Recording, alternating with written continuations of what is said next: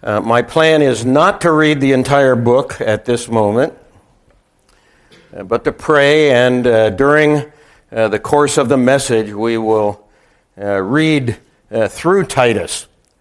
So, let's pray together. Father, we thank you for your word. You're good and gracious to us in every respect, better to us than we deserve. Often we say that this is the case, uh, but uh, too often, Father, uh, that fact and that truth does not come home to our hearts. And so we pray that uh, you would uh, make us in a, a genuine way and an authentic way uh, feel your truth in our hearts, that we might bow before you and love you, uh, yes, more fervently, and devote ourselves to you more fully. And we ask, Father, that as this is the case, we will be mindful of the fact that uh, one of the purposes that you have given us in this life is to align our lives, each of us, to align our lives to the gospel and to Jesus Christ. So bless us uh, uh, to this end this evening, we pray. In the name of Jesus Christ, who is the Lord. Amen. Uh, each of you has a personal theology. In other words, each of you has uh, a certain conception uh, of God, a certain conception of Jesus Christ, a certain conception of the gospel. And uh, the question is uh, how does your personal theology compare to the actual truth of the Word of God? And are there uh, pieces of uh, your personal theology that need to be more and more brought into conformity to uh, the truth of the Word of God, to the theology of the Bible? I would say yes. Yes, this is the case. And uh, this is the case for each one of us. And more and more, then, uh, your life and my life needs to be uh, aligned with the gospel, aligned with Jesus Christ. More and more, uh, the life of the church, this church, this congregation, needs to be aligned with the gospel. And uh, as we look tonight at uh, the uh, uh, little letter of Paul to Titus, this is the message that Paul is giving to Titus for the churches in Crete. And it's not only a message for the churches in Crete, but it's a message for you and it's a message for me uh, as uh, we look at this uh, little book. And uh, so, uh, as we begin, uh, we begin with Paul's charge to Timothy, Paul's commission to Timothy, which is actually a commission to you and to me. Chapter 1 and verse 5. Uh, this is why I left you in Crete, so that you might put what remained in order. Well, if, if you put things in order, you line them up.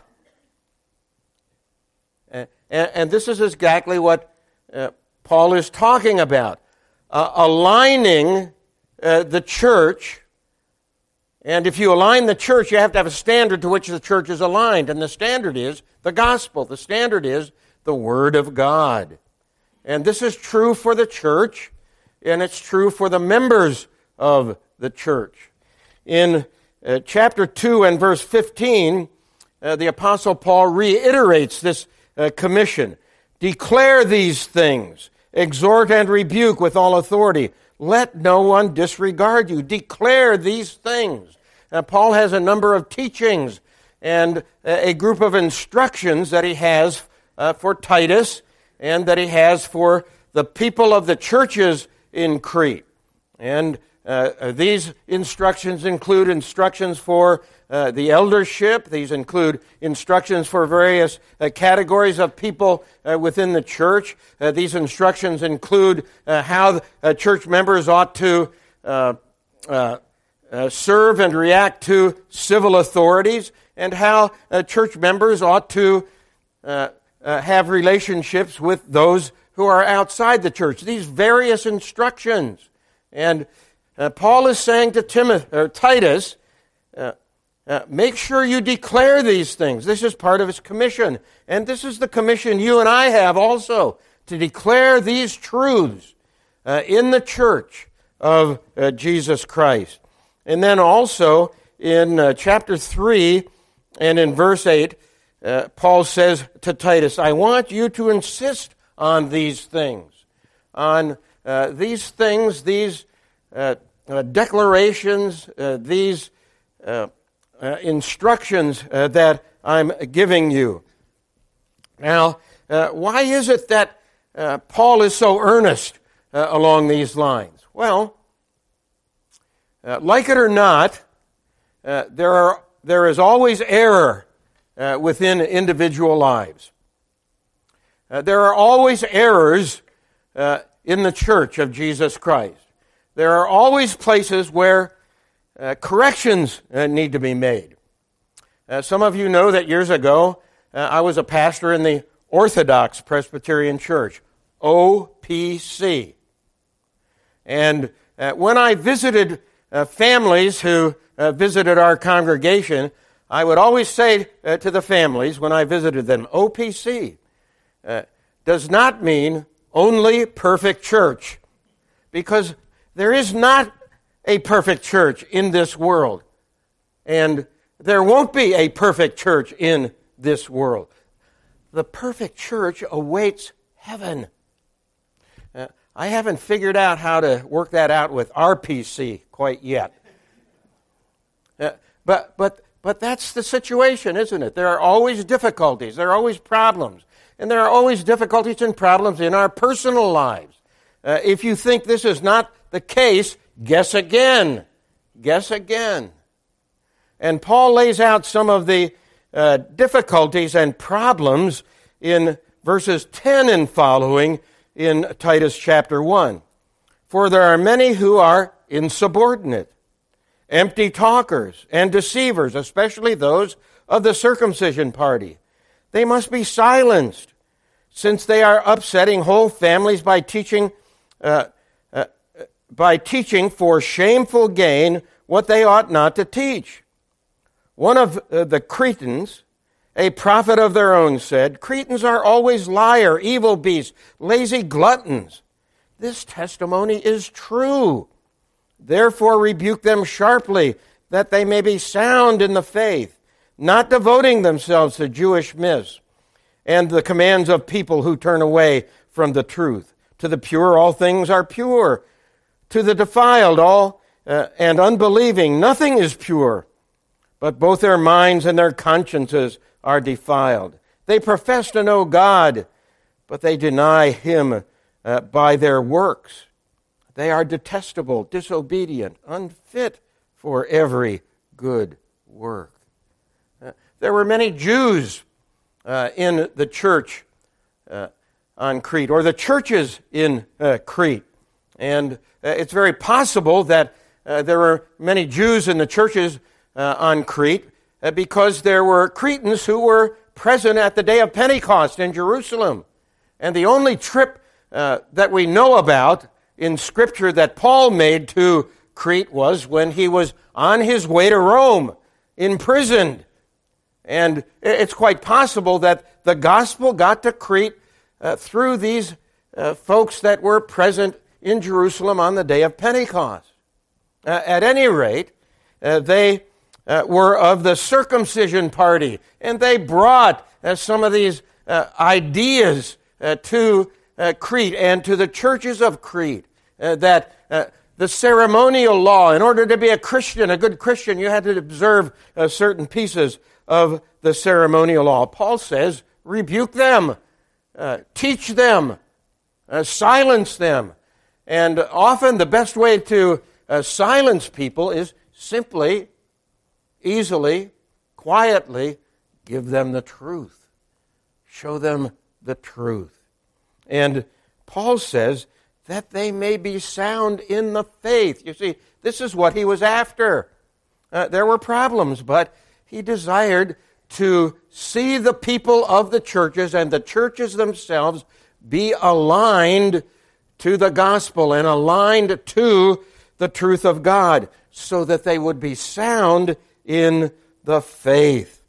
And so, uh, uh, to bring this about, uh, Paul uh, gives certain instructions to uh, the church. And uh, first of all, he talks about church leaders. Again, verse 5 and following in chapter 1. This is why I left you in Crete, so that you might put what remained in order and appoint elders in every town as I directed you. If anyone is above reproach, the husband of one wife, and his children are believers, and not open to the charge of debauchery or insubordination, for an overseer, as God's steward, must be above reproach. He must not be arrogant or quick tempered, or a drunkard, or violent, or greedy for gain, but hospitable, a lover of good, self controlled, the uh, English Standard Version reads, upright, holy, and disciplined. He must hold firm the trustworthy word as taught, so that he may be able to give instruction in sound doctrine and also to rebuke those who contradict. The uh, office of elder, important. Church leaders and elders and pastors need to fit certain qualifications. And it's interesting in this passage, uh, in the ESV at least, the uh, translation uh, of a Greek term uh, pops up self controlled, self controlled, self controlled. Self control is a fruit of the Spirit love, joy, peace, patience, kindness, gentleness, meekness, self control. And so, in the end, when you exercise self control, it amounts to God control through His Word and by His Spirit.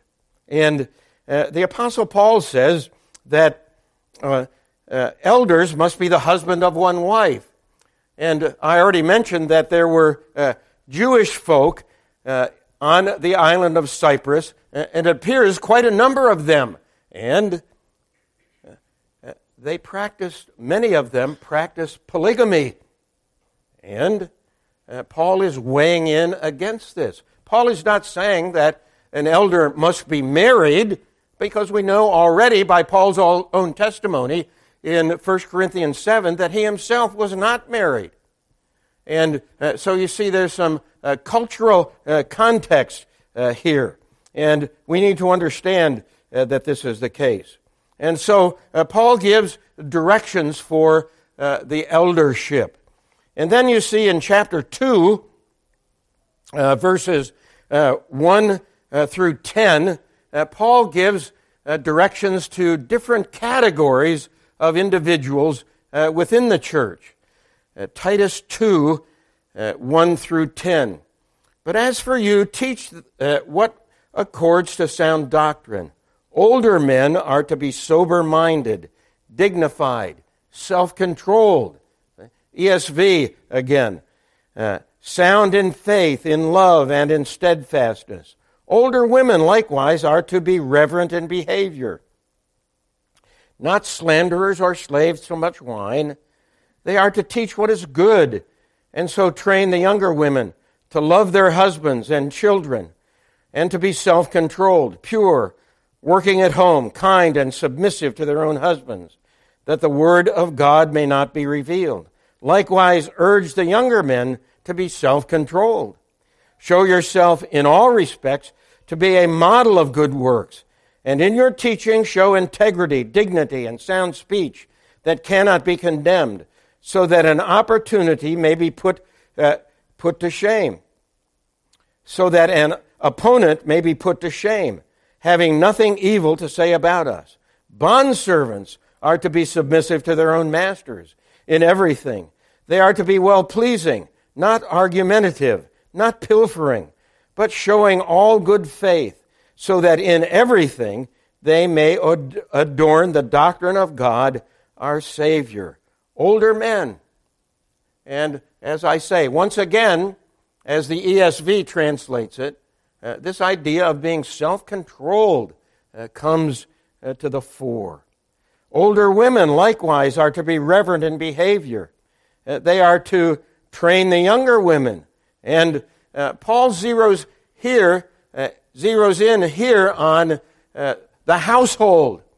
And I, I, think we need to understand that these are general principles that Paul is laying forth. And uh, we should understand that uh, there are circumstances in which uh, young women are called to a single life. Uh, Irma and I have a daughter who's single, and uh, God has called her to a single life, and she has her own household. And some of what Paul has to say uh, about single women, about younger women, I should say, has to do with her in her status as a single mom with adopted children.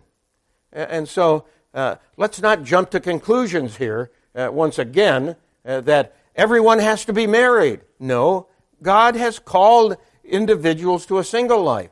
Just like He says that uh, elders, uh, when He speaks about elders, they must be the husband of one wife. He's not uh, indicating by this statement that all elders have to be married. That's not the point of the text, as I uh, indicated earlier. Younger men, again, self controlled. I'm really struck by this because I used to be a younger man. I used to be. and I remember very well that uh, I needed self control. And guess what God did? He put me in an institution where I was highly disciplined. The United States Military Academy at West Point. And you did not get away with living an undisciplined life. And you had to learn self control. It was imposed upon you. And it's uh, very important for all of us to learn self control. And sometimes we have to be put in a disciplined environment so that we do learn self control. Bond servants. Uh, the analogy here is employers and employees. And uh, bond servants or employees need to be submissive to their employers. In other words, you don't say to your employers, I don't like what you're doing on this project. I've got a lot better idea, and I'm going to do it my way. This is a quick way to lose your job. No. You are submissive to your employer. Uh, you, you are not submissive, and guess what's going to happen?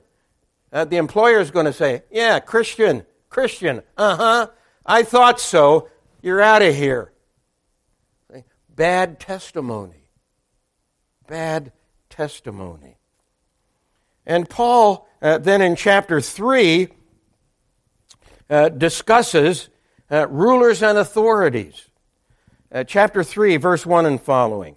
Uh, remind them to be submissive to rulers and authorities, to be obedient, to be ready for every good work, to speak evil of no one, to avoid quarreling, to be gentle to show perfect courtesy toward all people, for we ourselves were once foolish, disobedient, led astray, slaves to various passions and pleasures, passing our days in malice and envy and, and hated by others and hating one another. No. Uh, we need to be submissive to the ruling authorities. Uh, we have a president in this country.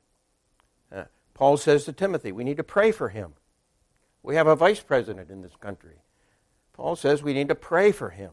We need to pray for the governor of the state. We need to pray for the state legislatures. We need to pray for the Congress. And Paul says in, in Timothy that we need to pray for our leaders so that we will live a quiet and peaceable life. See? That's the rationale. And uh, so, uh, you and I need to be obedient to the Scriptures. We need to bring our lives more and more into conformity to the Scriptures so that we don't act, as Paul says in uh, verse 3, so that we are not foolish and disobedient, led astray uh, as slaves to various passions and pleasures, passing our days in malice and envy, hated by others, and hating one another, uh, you see. And then in uh, uh, chapter 3 and uh, verses uh, 9 and following, uh, the Apostle Paul has further directions for the churches in Crete, for Titus, and for us. But avoid foolish controversies, genealogies, dissensions, and quarrels about the law, uh, for they are unprofitable and worthless. As for a person who stirs up division, after a warning, after warning him once and then twice, have nothing more to do with him, knowing that such a person is warped and sinful and self condemned. Avoid foolish controversies. It's easy to be drawn into a controversy. Here a few days ago, I was drawn into a controversy. I didn't watch my step. And uh, a rebuke came. Denny, you're just angry. You're not loving. You need to work on your love. I needed to take that seriously. I need to take that seriously because I know, for one thing, I'm a loudmouth. And uh, uh, some have said this to me. Others, others who uh, uh lack facility in hearing are glad that I'm a loudmouth. But still, uh, we need to understand ourselves. And uh, in this particular case, I said, I'm really sorry. Will you forgive me? And uh, as an elder, if I'm going to align myself with the Word of God, I need to be mindful of the fact uh, when I'm challenged in these ways uh, that I need to take that challenge seriously. Uh, that's part of aligning myself with the gospel and you and I aligning ourselves uh, with the gospel. Uh, there's a fellow in our presbytery. The, the text talks about uh, avoiding foolish controversies and genealogies and dissensions.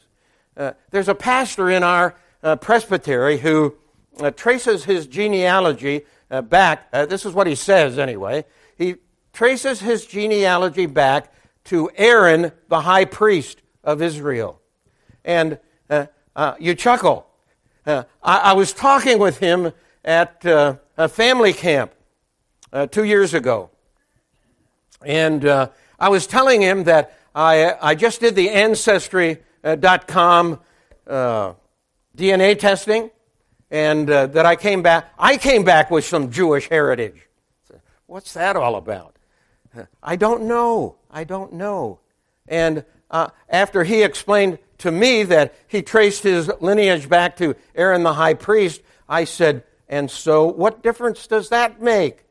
And he was like, and his wife responded, Exactly.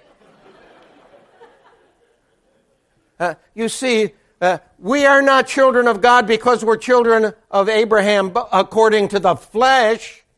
We're children of God because we are God's children by faith. We are children of Abraham by faith in Jesus Christ. What a wonderful thing uh, this actually is. And uh, so Paul uh, has a word uh, for uh, a lot of different categories of individuals. Uh, there are problems in the church. There are problems in individual lives. And uh, instructions need to be given uh, for different categories of people. And uh, those instructions need to be heeded so that we bring our lives into alignment with the gospel. And so what, in addition, does the apostle do? The apostle roots all of this instruction in the gospel. he roots all of this instruction in the gospel. In chapter 2 and verses 11 and following, he lays out some of the gospel foundation for the instructions that he gives. Titus 2:11 For the grace of God has appeared bringing salvation for all people training us to renounce ungodliness and worldly passions and to live self controlled, upright, and godly lives in the present age, waiting for the blessed hope and appearing of the glory of our great God and Savior, Jesus Christ, who gave himself for us to redeem us from all lawlessness and to purify for himself a people for his own possession who are zealous for good works. The grace of God has appeared how so? In the appearance of Jesus Christ. And he gave himself to redeem us. His, his death on the cross was a ransom price to redeem us from the penalty of sin. This is our redemption. And he has worked in us in such a way to redeem us from lawlessness and to purify him for himself a people who are zealous for good works. This is the grace of God at work. And all of the directions Paul gives are rooted in this profound and good work of Jesus Christ. In uh, chapter 3 and verses 4 and following, uh, we see a further gospel foundation for the instructions and the directions that Paul gives. But when the goodness and loving kindness of God our Savior appeared, uh, you see, the grace of God appeared. How? In Jesus Christ. The goodness and loving kindness of our God and Savior appeared when Jesus Christ came into the world the goodness and the kindness of God was manifested.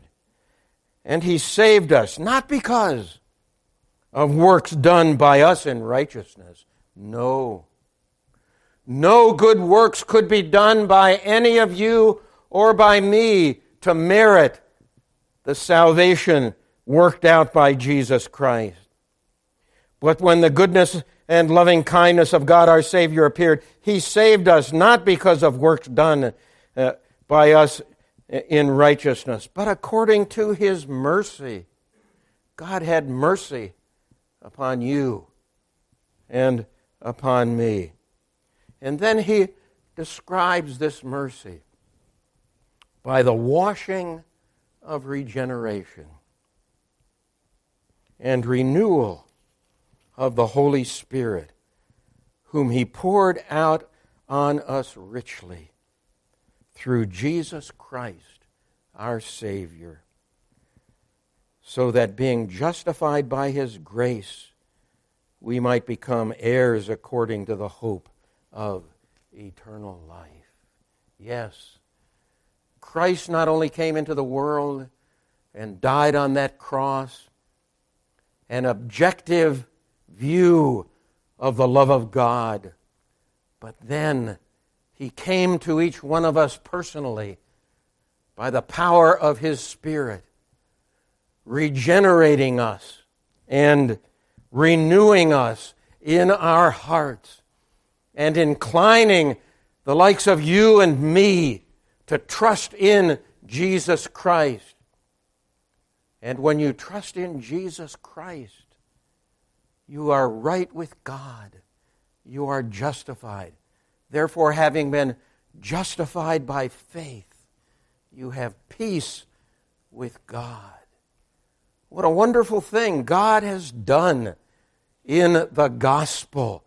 And it's on this foundation of the gospel that all the instructions that Paul gives in this little letter and all the instructions that God is pleased to give to you and to me in the Bible. All those instructions are founded and rooted in the gospel. We come then to the very beginning of the book, where Paul simply states that all of the authority he has, all the authority in the church, all the authority that Titus might have, is also rooted in this same gospel.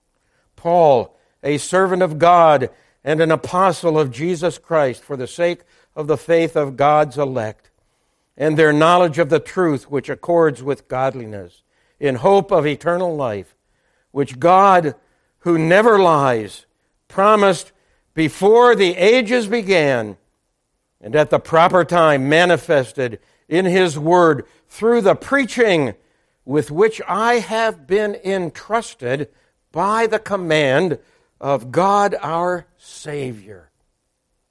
Why do we preach in the church? It's by the command of our God and Savior Jesus Christ.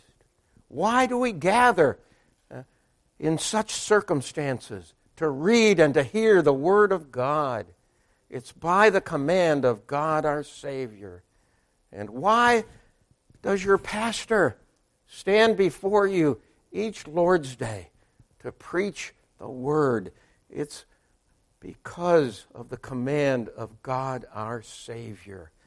And under that authority, Paul operated, Titus operated, you and I operate in the church today. That's who we are. And that's the heritage which the great Apostle Paul has been pleased to give to you and to me. A, little story. Uh, several years ago, I had the privilege of preaching uh, in a service which uh, was designed to unite two congregations in Beaver Falls, Pennsylvania.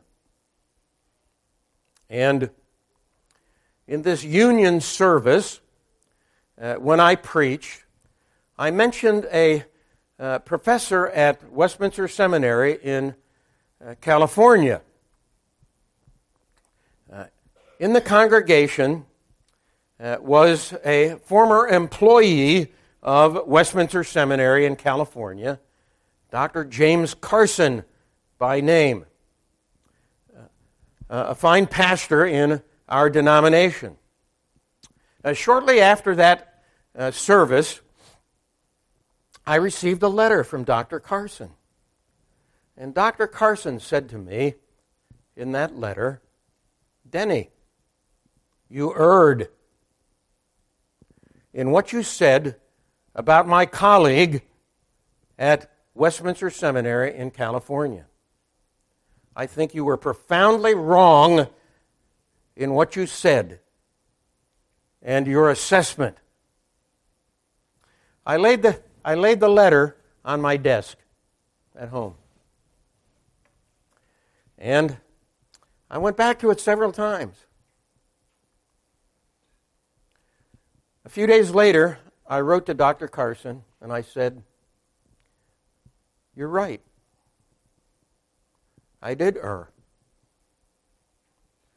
I should not have said what I did about your colleague. I repent. Will you forgive me? And I explained to him that I went to sermon audio, uh, to the recording, and I struck that portion of the recording that referred to his colleague. It's not this whole circumstance in itself that strikes me and that struck me on that particular occasion. What struck me on that particular occasion was when I saw Dr. Carson about a week later at church, at College Hill Church, where Irma and I were worshiping, he said to me, Denny, I did not expect that response. I thought to myself, whoa. You didn't expect that response. In other words, the implication was I figured, Denny, that you would fight with me, that you would get on the defensive and that you would push back to me. And I thought to myself, no, that certainly would not be the proper posture in such a circumstance. Because I need to take such criticism seriously and evaluate them and bring my life more into conformity with Jesus Christ and with the gospel. You, you, see, this is what Titus is telling us, the little letter of Titus, when uh, Paul rehearses these problems that are in the church. And uh, when Paul rehearses the different directions for different categories of people within the church, and when Paul explains that all these directions are rooted in the gospel, uh, the big message is, folks, you need to bring your life into conformity with this gospel. No excuses, please. No excuses. You cannot be like the little boy who says to his dad, uh, Dad, you may be telling me to sit down, but I'm standing up on the inside. No, no. You do not have the privilege of saying that to Jesus Christ. And so, this is the message of Titus, and the message for you and for me this evening. Continually align your personal life and continually align your church life with the gospel of Jesus Christ. Let's pray. Father, good to us you are in every respect, and we thank you that this is the case. And we pray that we might be sensitive to your word and to your truth. And as we hear your word and hear your truth, we pray that we will discard by your grace uh, the error and unbelief and sin in our own lives.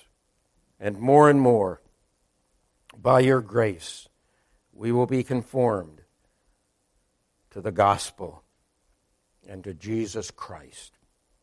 Bless us to this end, we pray, in his good name. Amen.